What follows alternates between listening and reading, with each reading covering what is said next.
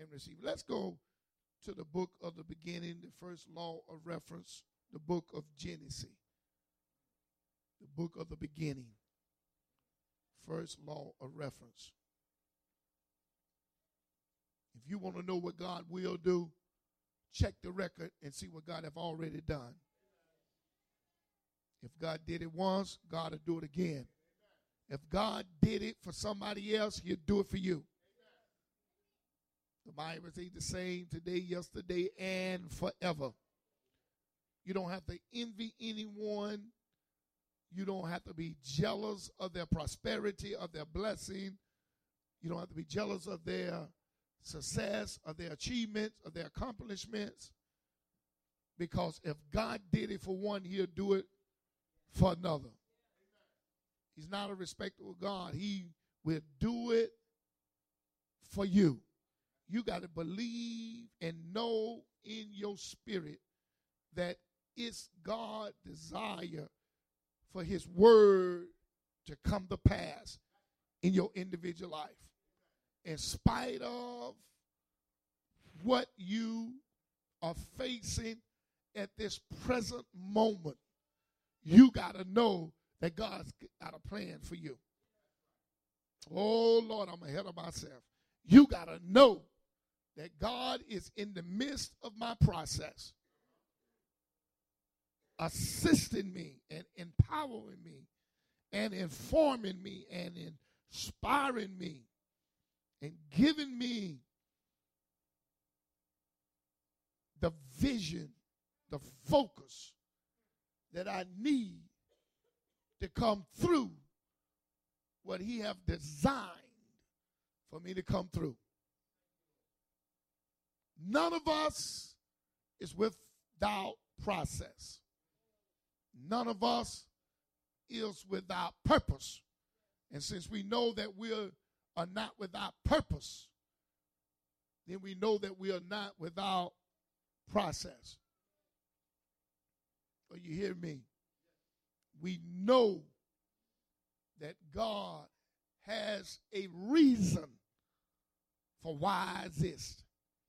We know what is purpose. Purpose is the reason why a thing, a person exists. And you got to know that there's a reason why you and I are here today. There's a purpose for you and I. We are necessary. If we was not necessary, then God would not allow us to wake up this morning, or God would have just allowed us to be cut off and we'd be going on or whatever. But that's a reason why we exist. That's a reason why we're here. That's a reason why we have been tried and why we're being tried. There's a reason why God is allowing us to be processed. That's a reason why God is developing us. That's a reason why God is strengthening us and giving us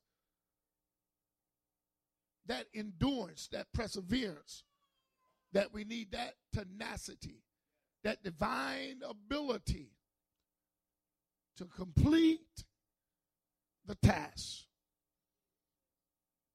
After every task is completed, completed, there is a promotion. Tell your neighbor, after every test, every trial, every test is completed, there is a promotion for you. Come on, you can receive that. I'm telling you, I'm talking about it. I'm not talking about people that get in the middle and quit. I'm not talking about people that get all the way almost to the end and quit. But when we complete the process, the task, the trials, the testing, the hardships, the times of discouragement, complete the seasons of aggravation and frustration, when we finish those times, there is a promotion at the end. And that is what the enemy don't want you to embrace. That's why he don't want you to finish. But tell your neighbor, I'm going to finish this thing. Oh, you know, I don't know about you, but I started some things in my life in the process of my Christian walk. Some things I started, I never completed, I never finished, but I'm going to finish this time.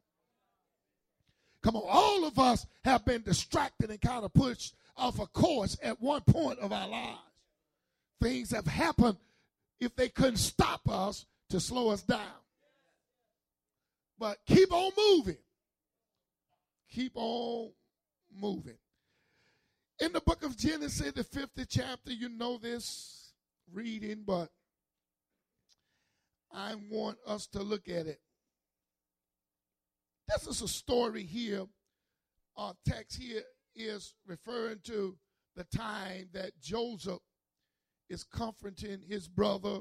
You know, his father dies, and his brothers remember what they did to him in the past. Now, I want you to really pay attention, and uh, we're not going to be long. And I really want to take my time while I got time to take my time, because that's why I won't have time to take my time. I want to take my time while I got time to take my time. Come on, I'm serious. Because in a few more minutes, y'all are not going to give me time to take my time. Y'all going to be ready to get out of here and try to gobble up that chicken pork chop, and y'all have heard that, so I should have waited to the end before I announced that. But announced that, but I gave it to 12 o'clock tomorrow night now, so you know the Chinese restaurant gonna be over there on uh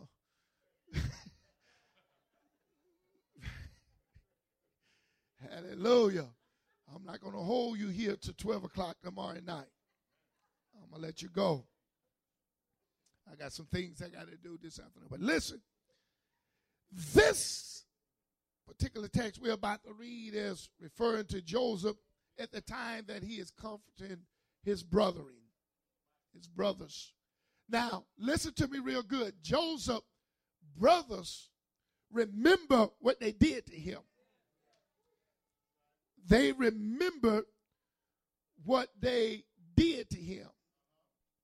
You know, Joseph's father, being who he was, and while he was alive, and after those brothers come to know the position that Joseph had in Egypt during the time of famine when they had to migrate and they had to come subject to the position that Joseph had. And by the time that they see Joseph after all that they had did to him, Joseph had gone through a development. He had gone through a transition that had built character in him. Now, let me tell you something. Crisis in your life don't always build character, but crisis always reveal character. Oh yeah, it may not always build character, but it will always reveal character. Reveal who you really are when nobody looking, who you really are when nobody is around. Character is the person that you really are when nobody watching, when nobody is around. Character is that that is exemplified when the pressure is put on you, however it is manifested. You hear me? So, so in this particular lesson, we get ready to read this text. We get ready to read Joseph's father dying, and, and, and, and, and you know, and his brothers, his brothers, them, they're concerned now. They're concerned now about how they may be treated.